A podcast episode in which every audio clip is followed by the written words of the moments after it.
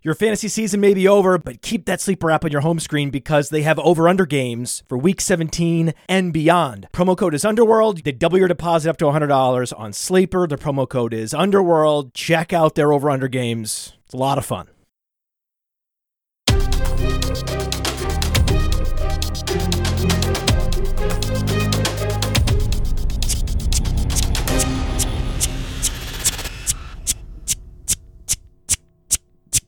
10 takeaways. Yes. Oh, you thought maybe, right? You thought maybe he's not going to show up. He's not going to go to work. Fantasy season's over. Will the Podfather show up at work? Hungover from New Year's. It's technically a holiday. It's a federal holiday. Where's the Podfather? Don't see him. He's not online. Here I am, baby, taking you away. With takeaways, we'll be we'll, we'll be doing takeaways throughout the playoffs. I love this show. I love doing the show. I do the show for free. Wait, I do do the show for free. Wait a second. What am I talking about? It's a great show. It's a fun show, and I learn a lot. I, I, I do all this research. I'm like, oh, I gotta, I gotta figure out what happened yesterday. Can't just watch the Red Zone channel. Turns out Daniel Jones looks good. Daniel Jones is is running for two touchdowns. Huge fantasy day. Anyone that streamed Daniel Jones, great job, right? Awesome. I was streaming Minshew, so I went right back to the Minshew well unsuccessfully. And uh, luckily, I'm also playing Minshew in another league. So, hey, hey, Minshew giveth and taketh away. The the mustache, mustache can can give you some pleasure, but also some pain. That's right. Daniel Jones is a top 32 quarterback in the NFL. He will be a top 32 quarterback after the NFL draft in 2023, which means he will be on an NFL team as a starter, likely with the Giants. Until last uh, Sunday, it was unclear. It was unclear. Didn't know what was going to happen with the Giants. They were, they bound for the playoffs. They weren't going to have a high draft pick, but what are they going to do with Daniel Jones? They haven't fully committed to him. They're going to need to do some kind of bridge contract with him. They're going to, he's the best they're going to get. There's a bunch of teams like, oh, the team that plays in the same stadium. Like the Jets would love to have Daniel Jones. And we'll talk about Mike White. We'll talk about, got to talk about Derek Carr. If we're talking about the Jets, going to talk about Derek Carr.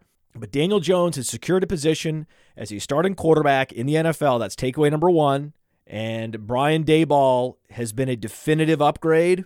Right, coaching matters on the margins, and this is the greatest marginal mattering for a coach that we've seen in a long time. Right, this was big. Like the Brian Daboll coming in. I mean, think about how Daniel Jones has been successful captaining this team to the playoffs with Isaiah Hodgins and Richie James. This was the season where we learned just how much wide receivers matter for quarterback production. A lot, right? More than anyone could have possibly imagined. We saw Justin Herbert with and without Mike Williams and Keenan Allen. There were numerous examples of quarterbacks that lost key weapons and then their production cratered and then the weapons came back and then their production resumed. And Daniel Jones is winning games with Richie James and Isaiah Hodgins. That's a big deal. That's a big deal. We're also going to get into uh, Ron Rivera. So if we're looking at the NFC East and the the wide chasm of coaching differences between the Giants and, and the Commanders, for example, we'll talk about Ron Rivera. We're going to talk about Michael Pittman. He's been through quarterback hell. Jerick McKinnon, Trey McBride, Cam Akers, Albert O, Chase Edmonds, all showing why we take zero L's on this program. Drake London, uh, Mike Evans with a big fuck you to fantasy gamers. We'll talk about that.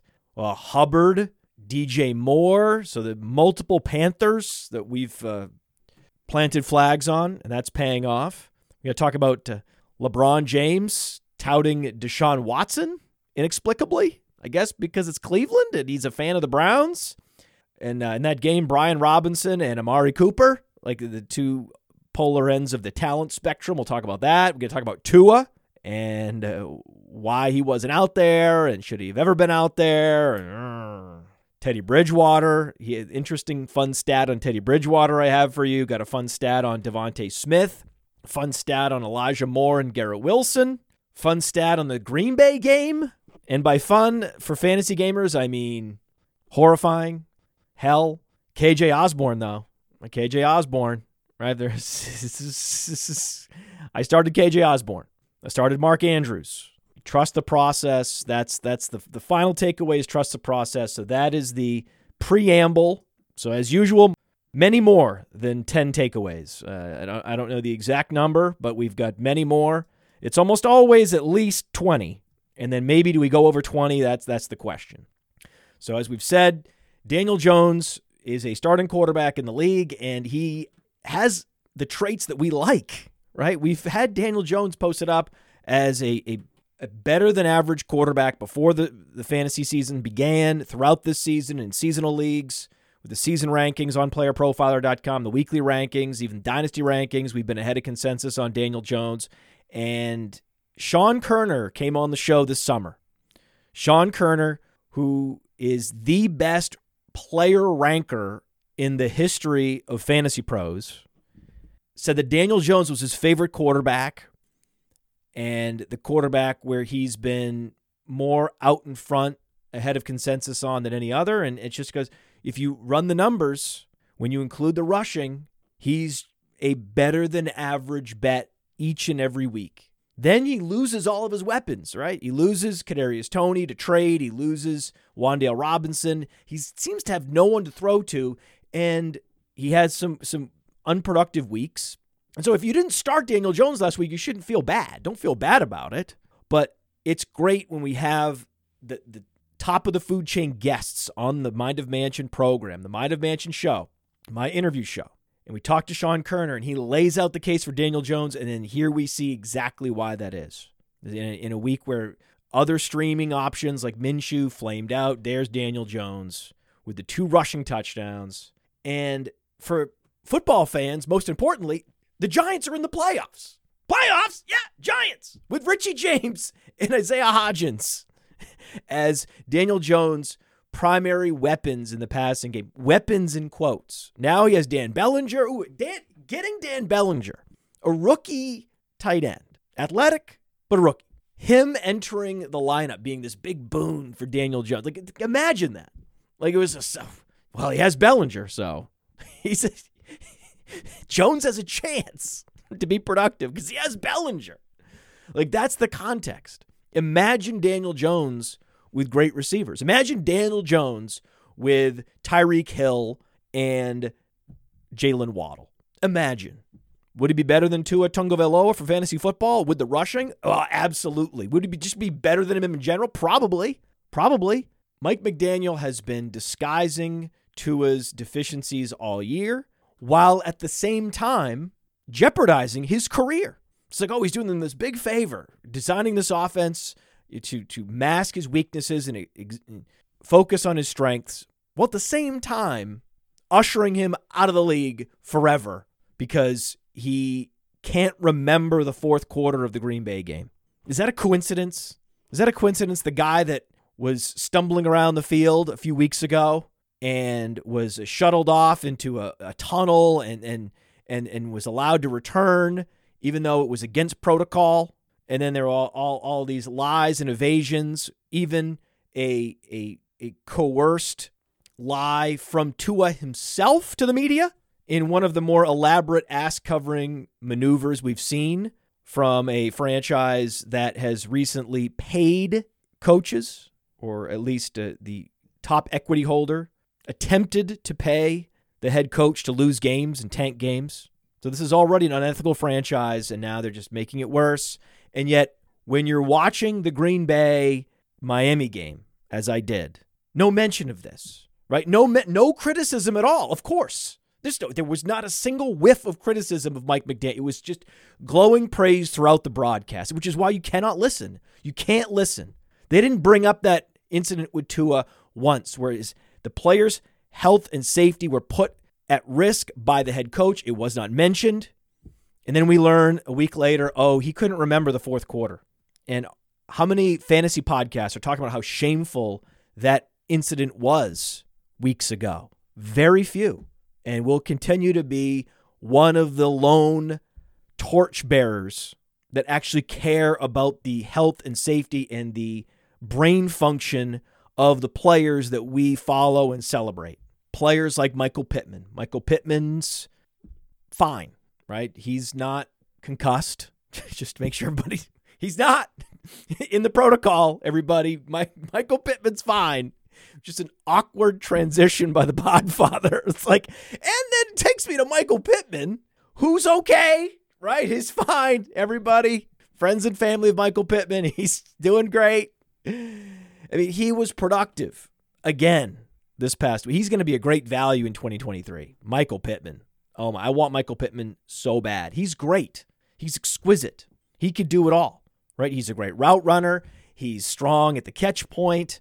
He can play outside. He can move inside. You love Michael Pittman.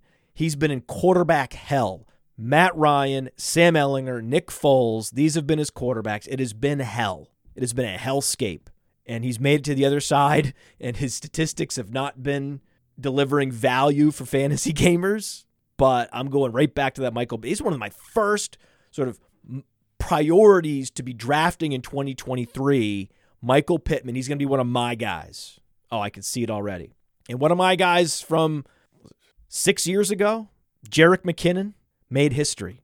Jerick McKinnon made historic He's a historic talent, one of the most athletic running backs of all time. Made history with a receiving touchdown in five consecutive games, being the only running back in NFL history to ever catch five touchdown passes consecutively. That's Jerick McKinnon. That's that's when you put a player with that level of athleticism, elite athleticism, paired with Patrick Mahomes, set him up next to Patrick Mahomes in shotgun. That's what's possible. This is why we take zero L's. Thank you to everyone on Twitter at fantasy underscore mansion sending me these zero L's tweets. I appreciate every single one of those. It feels great. And I had a feeling, I was like, wow, okay, we had, we had, we had three touchdowns from Cam Akers, right? The week before. I, I was uh, mocked relentlessly for drafting any Cam Akers this year, right? Oh, yeah whoa, big mistake, right? Thinking that he could come back from an Achilles rupture like Dante Foreman. Like that was crazy. And then I was crazy for asking the question, well, why isn't he getting any playing time? Why has he been banished behind the Darrell Hendersons and then, then the, the Kyren Williamses?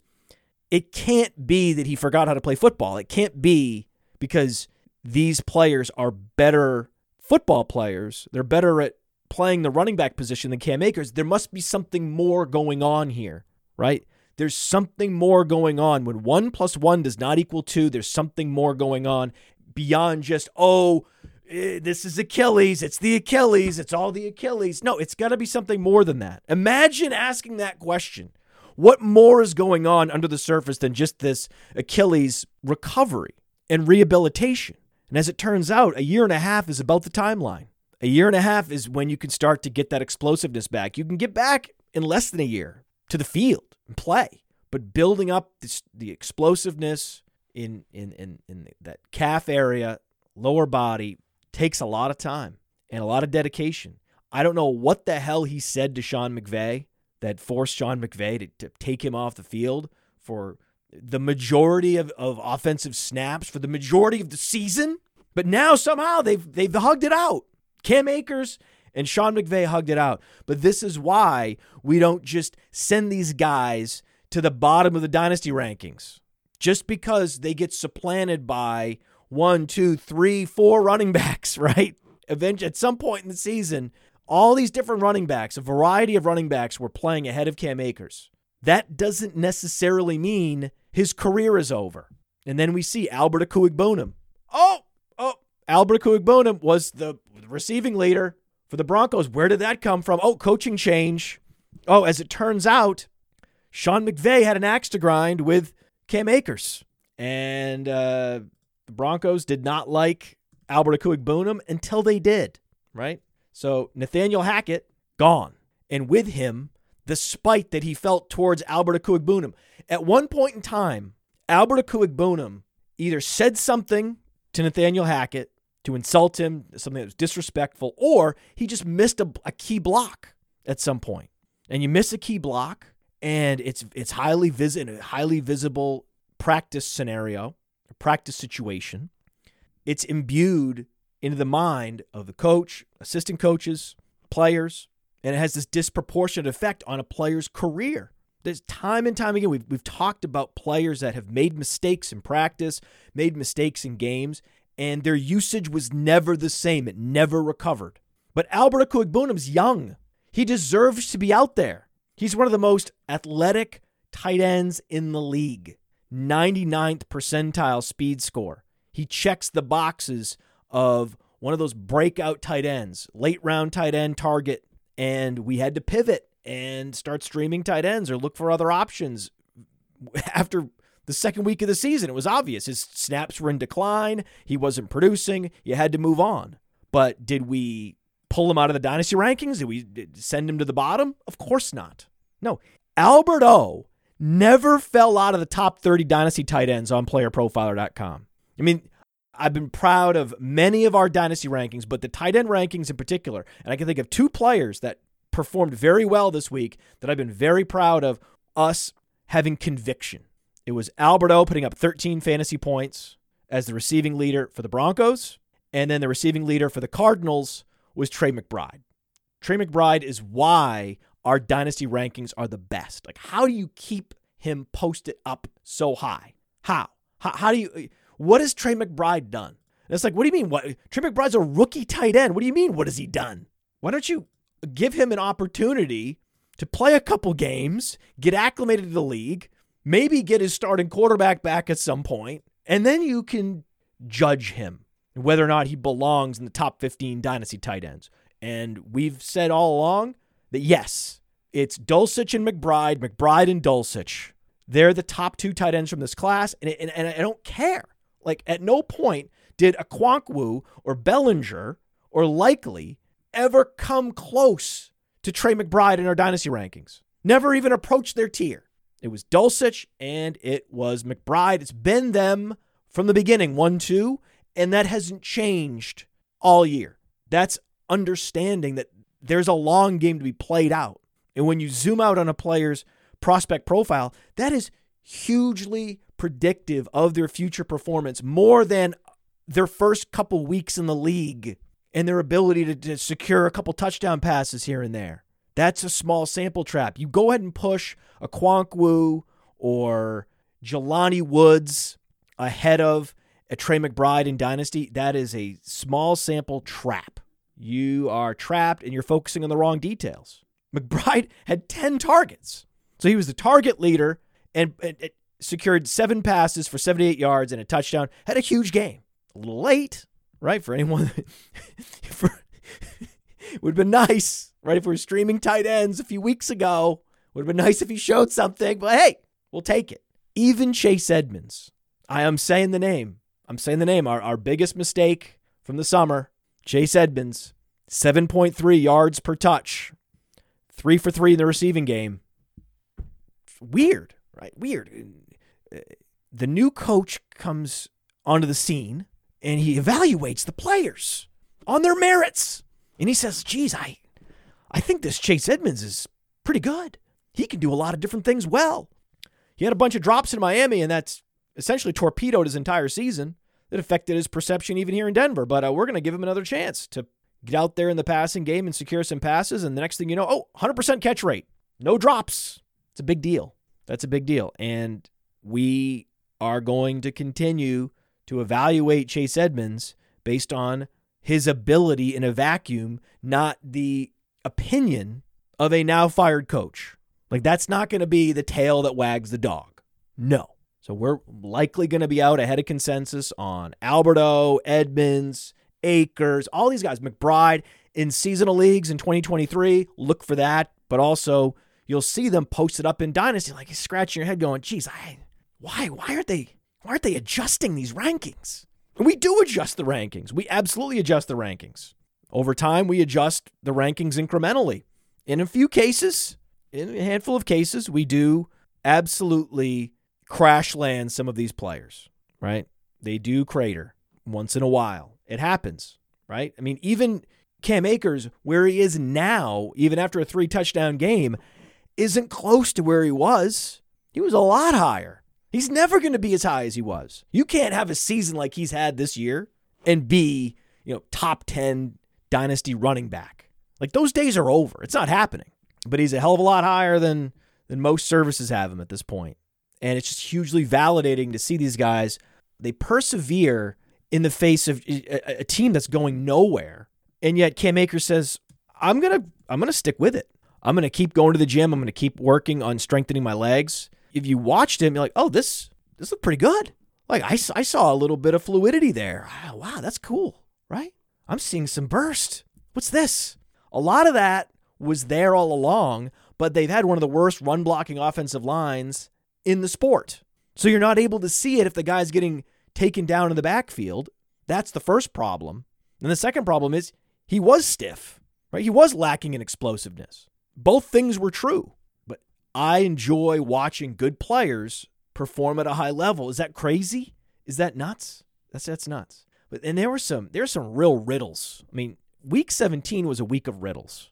Justin Fields rushes for 132 yards in a 41-10 loss, in a loss to Detroit. And you're telling me that Detroit puts up 41 points in the inverted field stacks on 132 rushing yards didn't pay off? How is that possible? How is that possible? Almost if I said, "Hey, it was a 41-10 game, Fields had over 100 rushing yards, the inverted stacks would have been incredible. Like Fields with St. Brown and Chark, everyone would that would have been the chalk. If if you were told that bit of information, here's the the final score and the Fields rushing total, everyone would have been on the inverted field stacks and they would have all gone down in flames regardless. That double stack would have netted 35 fantasy points total. And that's if you didn't play it. We did play it. we we did play those inverted stacks. I, I am looking at the 35 fantasy points. Drake London was not productive. Yet Drake London had a 30% target share. And the quarterback situation is only going to get better. It's only going to get better. DJ Moore, right? DJ Moore, like how the hell, right? You guys have had him posted up with 150 plus lifetime value points. His lifetime value rating has barely moved this year, even though he's put up 11 plus fantasy points per game. How? Why? Because Nothing's changed with DJ Moore. He's been a quarterback away every year. And then every year, he has an opportunity to have a quarterback walk through the door. It could happen in any given year, any given season. Quarterback walks through the door. And then DJ Moore is uh, not a top 10, a top five fantasy football wide receiver. So that's why. That's why you're not going to see DJ Moore fall out of our top 15 dynasty receivers. Like, wow, why didn't why didn't you adjust? Why didn't you correct your, your DJ Moore ranking? Why would you do that? He's really good. Okay. He's been unproductive. He has a, uh, a string of weeks where he doesn't do anything. Okay. And like I've seen too many things, man. We've seen too many things to create some system at Player Profiler that wildly changes dynasty rankings up and down and up and down. Like there are situations where a player's lifetime value is going to drop considerably. One of those players was actually DeAndre Hopkins because a lot of his value, the baked in value of DeAndre Hopkins' dynasty value, was the fantasy playoffs this season. That's the best and the most valuable weeks you were going to get from DeAndre Hopkins' career was the fantasy football playoffs this season. And if he's not going to have Kyler Murray and he's not going to play in the fantasy football Super Bowl, then he is going to fall dramatically. He's going to go from someone that valuable that could help your team win a, a dynasty championship to suddenly, oh, he's going to be 31 and he, he didn't play at the beginning or the end of the final season, the last season. That's not good, right? There you saw a correction, a significant correction in recent weeks on DeAndre Hopkins' dynasty value. That, that makes sense. Like that's defensible. Some wild correction of DJ Moore's dynasty value would make no sense whatsoever. If you've believed in him this long, then you should keep believing. Because again, every day, every week, every month, every year is an opportunity for Carolina to solve the quarterback position. And then DJ Moore becomes a league winner, becomes a critical piece of a dynasty team. And he's been a, a buy low target all along. Right? If, if you're following our dynasty rankings and our lifetime value system and looking at our trade analyzer, and we also in the Dynasty Deluxe module also have a trade finder that looks up trades happening on my fantasy league and you see what what other dynasty leaguers what they're giving up for DJ Moore. It's a great buy low option. He's been great on prediction strike this year too. This is one of the, the our featured buys on prediction strike.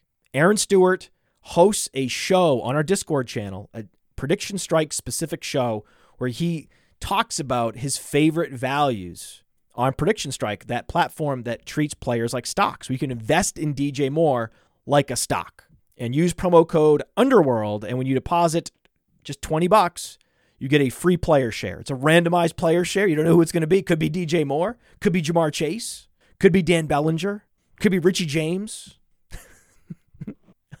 so get the Prediction Strike app. The promo code is Underworld to get a free player share. And uh, DJ Moore is in the center of the Venn diagram of the type of players that we would advocate acquiring on that platform throughout this year. On the other end of that spectrum would be someone like Brian Robinson. Right? Brian Robinson, no thank you. Right? And, and if and if, if you've been holding on to like a Mike Evans, sell. Like ah, right? Mike Evans. I mean, wow, right? Mike Evans, wow, has one of the more inefficient and embarrassing seasons. Truly embarrassing, just embarrassing to watch, right?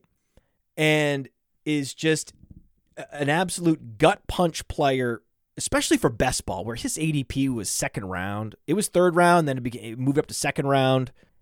We were drafting at the Dominator show, saw a lot of Mike Evans in the second round in high stakes. It didn't feel right. We never pushed the button there. Like, no, he's not good anymore. He's been inefficient. A straight up volume play in the second round? No way. What? And he torpedoed every best ball team he was on, right? I mean, maybe somehow, some way, there was a team that made it all the way to the final with Mike Evans, and then he delivered the championship. Maybe, maybe in a theoretical world, maybe. But when I saw that stat line, when I saw that performance, I was like, oh, that's double middle fingers.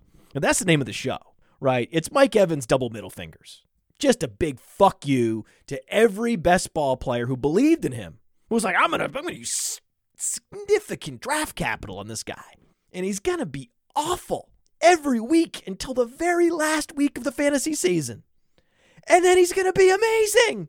He's gonna blow minds, and yet all these teams where he's putting up big points for eliminated, not in contention. I mean, I I can't think of a of a a greater more forceful fuck you than 48 fantasy points from Mike Evans.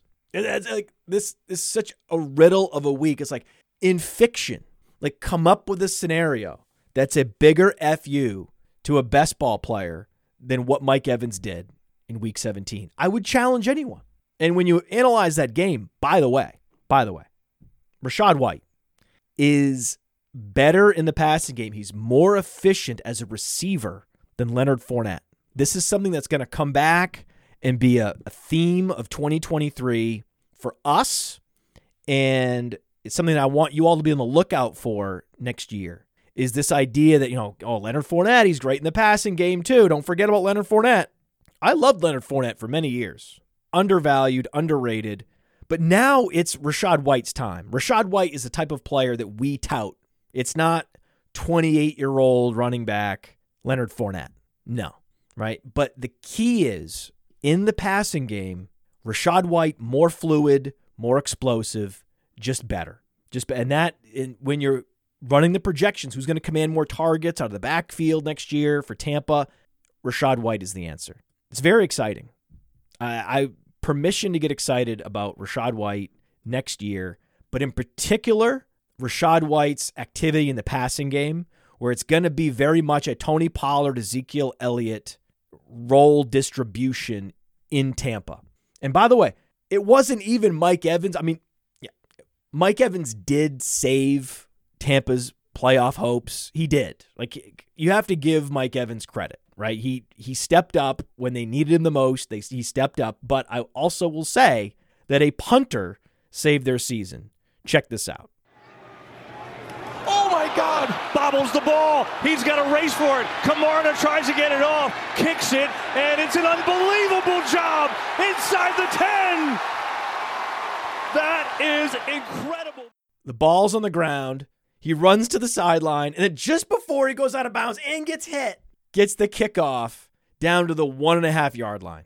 I mean, how? How did he do that? I don't. I, bravo, right? I don't even know his name. I don't care. We're not. Even if even if I knew his name, I wouldn't even tell you what his name is because he's a kicker. But kicker X for the box was great. I mean, bravo, bravo. Before we we talk about another game, I should mention that Chuba Hubbard tripled, tripled D'Onta Foreman's fantasy output, and we still have Hubbard posted up as RB42 in Dynasty. He's young and he has the size and the receiving skills and the explosiveness to be a primary back in this league, be very productive when given an opportunity. That's why he's ranked where he's ranked. That's why we've had Hubbard posted up ahead of a lot of other running backs that are either dustier or that we just don't see have the same potential of Chuba Hubbard just because D'Onta Foreman won the job doesn't mean that he's definitively better than Chuba Hubbard. He's not. He's not. Just like Rachaad White is definitely better than Leonard Fournette at this point in their respective careers because of how much better White is in the passing game at this point than Fournette. Chuba Hubbard is that much better, even more better, right? The disparity in the passing game between Hubbard and Foreman is vastly greater than the difference between White and Fournette. That's how much better Hubbard is as a receiver. He's very valuable and is someone that I want on my dynasty team this offseason.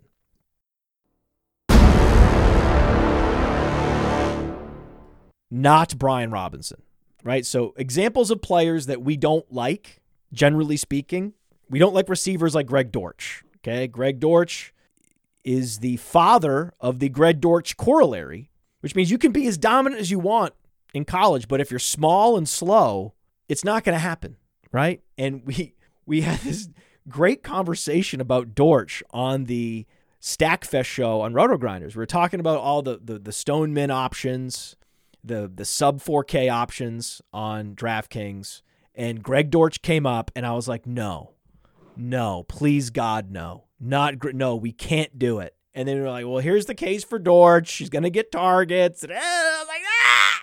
Just say no to Greg Dortch. The thing is, he got the 10 targets. He got the 10 targets, but this is why I do not like to play the Greg Dortches because what did he do with 10 targets? What did he do? 4 for 15. Okay? 4 for 15. When you're small and slow in the NFL, this is what happens.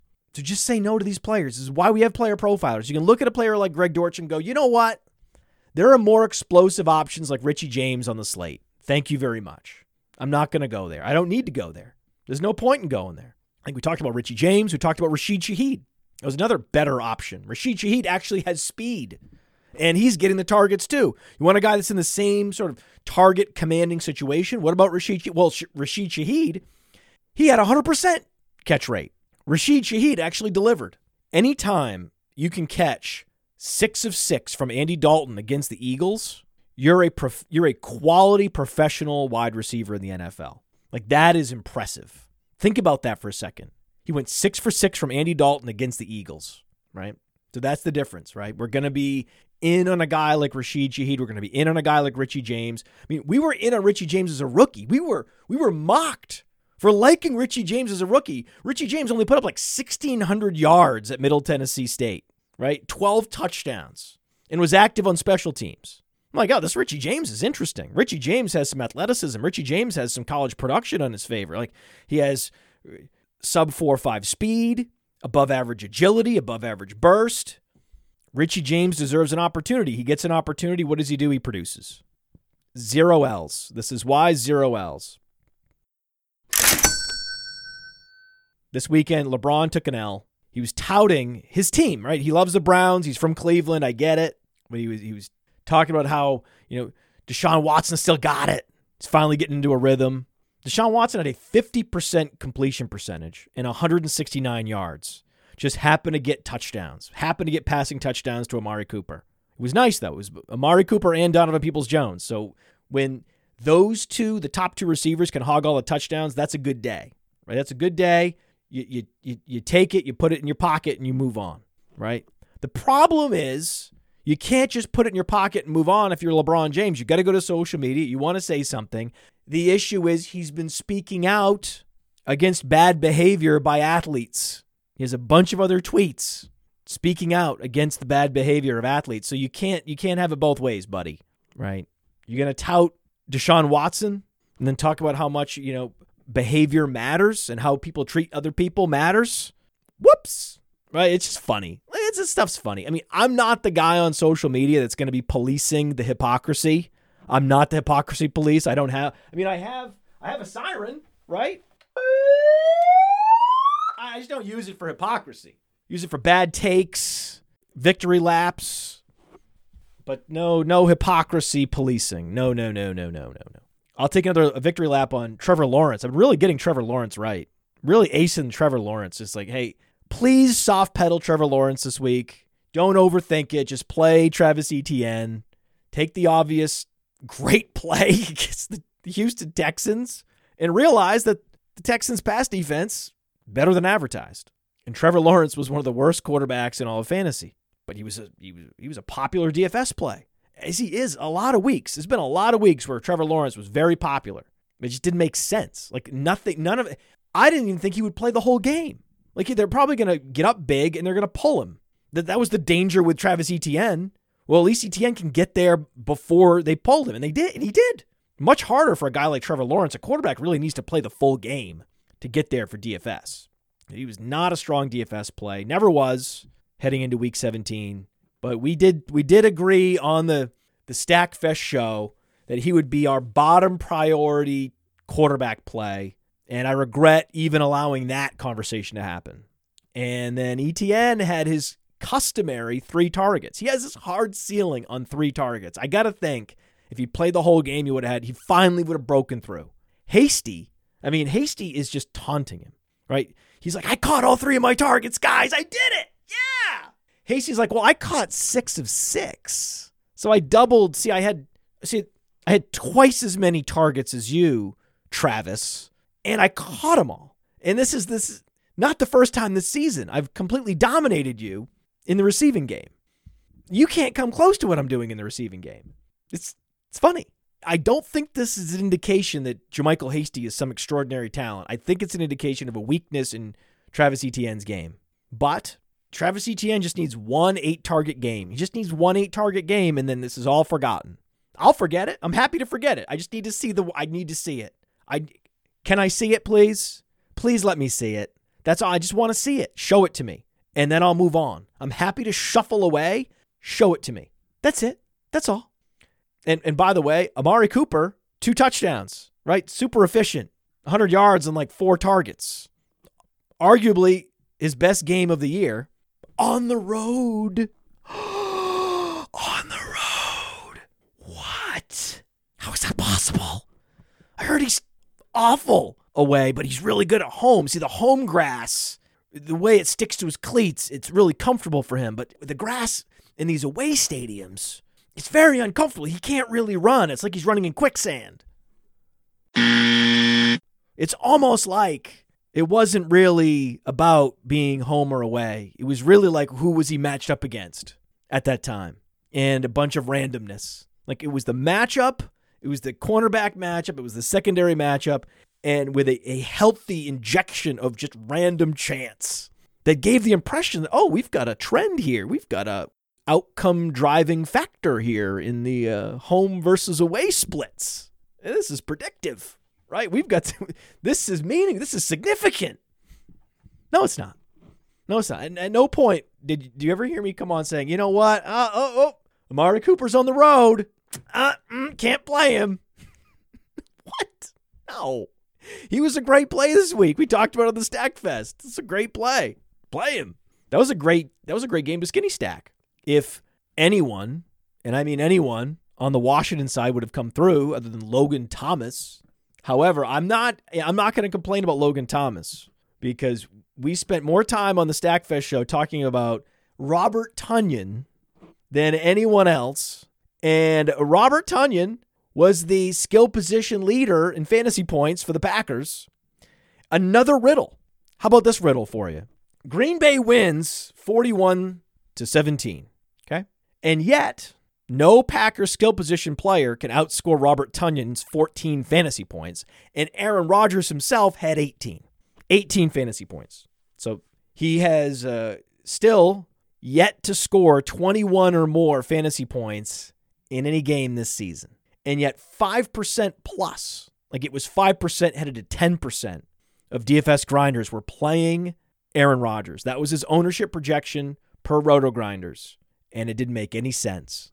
It, if you had just stayed away from Lawrence and Rodgers, you'd have been set up in DFS. It would have been half the battle.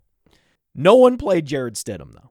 I mean, that's the thing. I mean, you look at, at Jarrett Stidham, like, okay, this is at first, Derek Carr getting benched was perplexing to me because it's like, wait, I'm looking at the depth chart.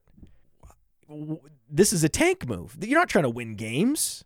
This is this is actually pretty clever. It's a clever move. I didn't see this coming because it seems almost too clever. What a great way to tank. You blame the whole thing on Derek Carr. You bench him as like a lesson that you're, you're teaching him the the strong dictator coach with the lessons of the benching lessons, right? Meanwhile, you're going to play Stidham and guarantee the loss. I was like, ah, that's pretty clever, right? Wow, cool, great, great work. And then then Stidham looks awesome, and Stidham's great. They still lose, so they got the job done, right? You did the right thing. You lost, but it was. It wasn't because of Stidham. Look at this throw by Stidham. Check this out. Look how good Stidham is. Just a four-man rush. Stidham steps away from Bosa. Looking, looking, buying time, throws it oh! late. He's got Adams open. Davante Adams chugging into the end zone for the touchdown. Oh my God! Rolling to the wrong side, rolling to his left, throwing across his body, falling out of bounds, getting hit. That was right up there with the punter's play for the Buccaneers. But Raiders still lost. But how, how, how do you roll with Hoyer? If you have that guy on your team, if you have Stidham as a backup quarterback, how do you roll with Hoyer? It doesn't make sense. That's just weird. Backup quarterback is incredibly important. We're seeing it in Miami, aren't we? We're seeing it in Cleveland. We saw how good Jacoby Brissett is. Backup quarterback is the unheralded position. It really matters. If I'm an NFL team, I'm trying to get Davis Mills. Davis Mills is going to be one of the best backup quarterbacks for the next 10 years. He was the leading rusher for Houston this week. But you've seen Taylor Heinicke has been top five backup quarterback in the league. I think it's Brissett, it's Heinicke, does Dalton count? Eh, there's a handful, right, of quality backups. Look at Brock Purdy now. It's got to be top five. I know we're going to have like 10 guys in the top five. Should just started with the top 10. okay. Stidham is top 10 now. If after this performance, you got to say Stidham's top 10. Davis Mills still going to be, I think Davis Mills is going to be top five because Davis Mills had a quality rookie year. He is a tactical scrambler.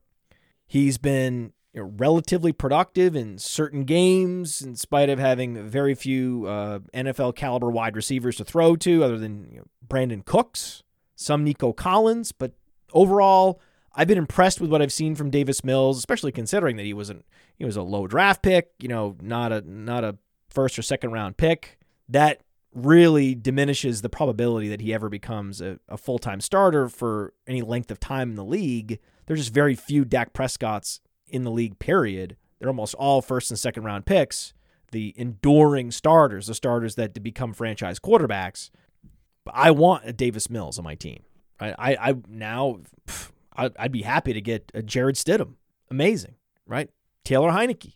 He sh- there should be demand for Taylor Heinicke. There should be demand for uh, Davis Mills when he becomes a free agent.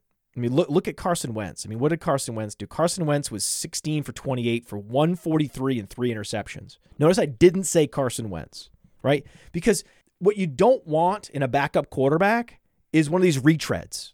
Like that's not it. You don't want a guy who considers himself a starter in the league and is going to be going through his entire career under this illusion or delusion, right? So Carson Wentz has that delusion. I think after this season, the Texans go out and they draft a top five quarterback in the draft. They draft a premium talent, probably, unless they unless they pull like a, a Zach Wilson. Davis Mills is going to have to have a, a you know a, a come to Jesus moment and a reckoning and decide, okay, I'm going to be a backup quarterback. That's really what I always was destined to be as a third round pick. I'm going to embrace this. I'm going to go out and make millions and millions of dollars as a backup quarterback. And I'm going to be one of the best backup quarterbacks in the league. It's just that Ron Rivera would think that Carson Wentz was was the way to go. It's he's he's he he is delusional. In fact, he didn't even know they could be eliminated. Check this out. To clarify, you said you would talk about quarterback next week. If you guys are eliminated today by what happens at four o'clock, is Sam Howell in consideration? We can be eliminated. Yeah, if the Packers beat the Vikings, oh, then you guys are eliminated. No one has ever looked more confused than Ron Rivera trying to process their elimination. Wait, we could be eliminated this week? Yes, Ron. You haven't go. You weren't interested in knowing where you stood heading into this weekend. At no point last week did you look this up. Did you? You could even if you couldn't go to the internet and read the playoff scenarios and the probabilities. You could have asked someone. He didn't even ask someone, not even ask an assistant to go do the research for him. Like he's that ambivalent. Get out of here. If you're that ambivalent, it's not even about like competence at that point. It's just the sheer ambivalence is not something that any franchise should allow. It's embarrassing. Oh, oh, poor commanders. Oh my God. Fun stat on uh, backup quarterback Teddy Bridgewater. Teddy Bridgewater, top 10 backup. I think you would say it. Closer to 10 than, than one, for sure. But Teddy Bridgewater is the ultimate check down quarterback. Here's how you know Teddy Bridgewater is a check down quarterback. Here's an amazing stat 17 running back targets. Okay. Teddy Bridgewater delivered 17 running back targets last week. Like that's a riddle. How did you how is that even possible? He doesn't even have a proper satellite back on the roster. Chase Edmonds is gone. Those targets all went to Jeff Wilson and fullbacks and Mostert. None of those players have ever been, you know, big target commanders in the passing game. And yeah, there's Teddy just boom, boom, pew, pew, pew, pew, pew, pew, just checking it down as quick as possible. Look at Jakobi Meyers. Jakobi Meyers in that game, Patriots win. My daughter very happy. 16 fantasy points. Everyone's looking at Tyquan Thornton. Ooh, Tyquan Thornton. Yeah, Tyquan Thornton is a great talent pairing next to Jakobi Meyers. I think they complement each other very well. Then you add a, a 2023 rookie wide receiver to this this group.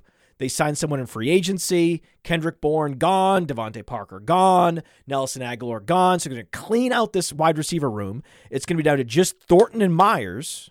And they can hopefully, ideally, what this team needs an influx of young talent at wide receiver with Thornton and Meyers. You have the the field stretcher and the possession receiver, and now just bring in like an outside clasher that's not DeVante Parker, a, a couple versatile pieces. This could be an interesting receiving core. Another fun stat DeVonta Smith now has 88 receptions. And because Philadelphia has never had a Marvin Harrison type uh, you know, target hog receiver in their history, you go back to Fred Barnett, you go back to Terrell Owens, none of them commanding huge, huge targets. And if you're Terrell Owens, you're missing games because you're getting suspended and or you're you're feuding with Donovan McNabb and whatever it is. For whatever reason, they have not had a big time target hog wide receiver. DeVonta Smith is now tied for the most receptions by a wide receiver in a single season in Eagles history. How about that? Good for him, man. And in a game where DeVonta Smith ties the record, Miles Sanders commands zero targets. I mean, Miles Sanders, we talk about a fuck you game. Miles Sanders had a fuck you playoff series. So in the fantasy football playoffs, weeks 15, 16, and 17, Miles Sanders has scored a total of 14 fantasy points. He had two fantasy points, then six and six. Oh, had 60 yards rushing. Okay, but when you have zero targets, this is what happens. You get outscored by Chuba Hubbard that week. That's what happens. This is the problem with Miles Sanders. I need to see more activity in the passing game. This is why another player that we're not overcorrecting on is Kenny Gainwell. Right? We refuse to just push Kenny Gainwell to the bottom of the rankings because he hasn't been productive. So what? So what? When he's in the game, he's electric in space. He's actually commanding targets out of the backfield. And he's had huge seasons as a rusher in his college career. So we are absolutely not giving up on Kenny Gainwell. Miles Sanders is going to be a free agent this offseason. Kenny Gainwell arguably offers more to this offense than Miles Sanders. And I say arguably because Miles Sanders is definitely better as a runner. But give me what Kenny Gainwell brings to the passing game. That's what I think is more valuable. That's why I am putting Kenny Gainwell down as a target in the offseason for Dynasty. And he's just another example of a player who, yeah, multiple seasons go by and he hasn't really been a strong performer in fantasy football. And yet, why the hell does Player Profiler continue to post him up in the Dynasty rankings? Way ahead of his production. That doesn't make sense. His production profile is out of alignment with his, it's incongruent with his Dynasty ranking. Shame on Player Profiler. And we get that feedback over and over again. And then I have to wait like a month or even a year and go, well, now what do you think? Any changes? And no, like Elijah Moore. We're not gonna just send Elijah Moore to the back of the line. That's not gonna happen. I want Elijah Moore. We have Elijah Moore as more valuable than a lot of other wide receivers in Dynasty. Here are some wide receivers that I would trade to get Elijah Moore Tyler Lockett, DJ Chark, Donovan Peoples Jones, Rondale Moore, Skyy Moore, Courtland Sutton, Zay Jones. Wait a second, Zay Jones? How what? Zay Jones has been awesome.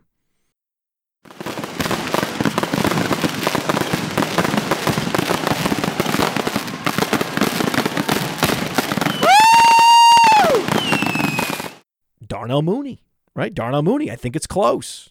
I think it's close. After the season's over, I'd rather have Elijah Moore than Keenan Allen. I'd rather have Elijah Moore than DeAndre Hopkins.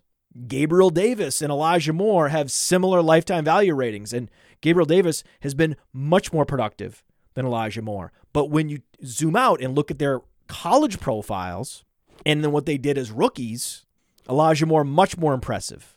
Elijah Moore has been unfairly treated and has been banished in New York for reasons that go beyond football. And then when he does get an opportunity, what is he? He's efficient, right? Catches both of his targets for 18 yards. That's the same number of yards that Garrett Wilson had. They both had 18 yards. Moore did it on two targets. Garrett Wilson did it on 11 targets. So who's better? Garrett Wilson. Garrett Wilson by a lot because this was one of the throws by Mike White that led to the incompletion for our friend Garrett Wilson. Just just this this is why Derek Carr is destined for New York. White throws and intercepted at the 10 yard line. Quandre Diggs. Right? I mean, what? Mike White still a top 10 backup quarterback.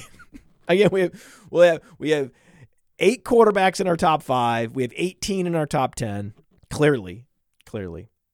I still can't I still can't figure it out though. Like why why why why, if you're the Patriots, did you not keep Stidham? Why would Hoyer has no value. When he's out there, he's not helping you, and he's 40 years old. It makes no sense. If the backup is bad and old, he shouldn't be on the roster. There's so many teams that are not in immediate Super Bowl contention that are rolling out players from Ameer Abdullah to Brian Hoyer to Chris Moore and Phillip Dorsett and Rex Burkhead that make no fucking sense. It makes no sense. Why? Why? Why, why not invest in a young player who can grow and develop and start to exceed expectations? Hoyer, Burkhead, Dorsett, that's not in their range of outcomes. Exceeding expectations at the time when you're going to need them to exceed expectations when you're a playoff contender. Because Chris Moore can exceed expectations now, help you win a game you don't want to win. That's not helping you. That's hurting you. It's asinine. KJ Osborn helped me this week. That's why we have five starting wide receivers in the player profiler patron leagues. Patreon.com forward slash podfather. That's how you support the show. That's how we make it free. It's not behind a paywall because of Patreon. Patreon.com forward slash podfather. And you can also join a patron dynasty league. And I had KJ Osborn starting in a league. I may or may not win that particular league. It's it's going to come down to the wire. I have a bunch of leagues. We're in the championship game. It's going to come down to the wire. So I'm excited. But if we didn't have all those active roster spots, I wouldn't be able to enjoy all this KJ Osborn production. A lot of places I had him projected for like seven fantasy points. I was like, his upside is like 20 plus fantasy points. He could help me win a matchup. Of course, I'm starting KJ Osborn.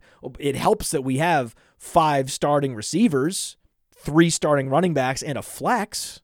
So KJ Osborn's always going to make it into your lineup, as he should. And I saw Kenny Pickett win a big game. That was a big game. Anytime you could beat a division rival, anytime you're the Steelers and you beat the Ravens, that's a big game. Pickett won a big, ugly game. And I'm going to project him to take a step forward. Unlike a Davis Mills, I do not think that Kenny Pickett is a career backup. I think he's a career starter. I think he's much closer to like Daniel Jones plus. Right? He's better than Daniel Jones was at this point in their respective careers. So I think he's Daniel Jones plus in a good way. If we start the show talking about how good Daniel Jones is, that's why I'm excited for Kenny Pickett next year. I'm excited for Mark Andrews next year. Mark Andrews, another riddle stat for you 77% yardage share. 77% of the yardage went to Mark Andrews. That's how you know they lost. when the tight end gets 77%, when one tight end gets 77% of the receiving yards, that's a loss. That's a loss.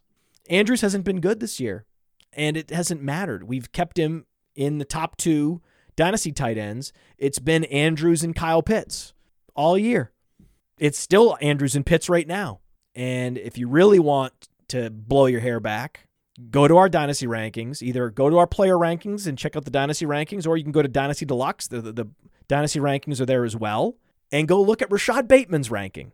So Rashod Bateman is the poster child of what I've been talking about, of us trusting our process, having conviction in players, that where we zoom out and we say, okay, this is a box stuffing player. He's been unlucky for whatever reason, feuding with coaches, injuries, whatever it is. But in a vacuum, he is a, you know, a DJ Moore level talent, let's say. And that's Rashod Bateman. So that is the Rashod Bateman is the the reason why you have our dynasty rankings. I don't want it to all come down to him. I mean, I hope he's good. right? That he like it could happen again. Like he gets another injury next year. Please God, no. But when I when I look at our rankings and I see an Elijah Moore, I see a, a Rashod Bateman, I think, okay, this is why we're the best. Trust the process.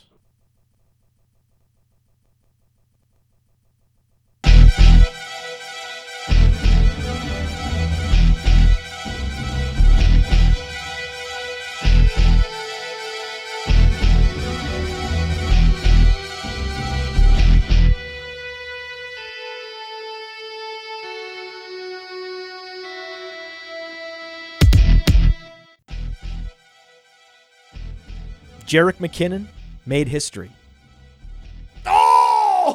Oh, right? And then we're like, well, here's the case for Dortch. She's going to get targets. And, eh, I was like, ah! Just say no to Greg Dortch. Kicker X for the box was great. I mean, bravo. Bravo. Oh, let's go live, baby. Woo! Yeah. Albert O never fell out of the top 30 dynasty tight ends on playerprofiler.com. Not Brian Robinson. How is that possible? On the road. on the road. What?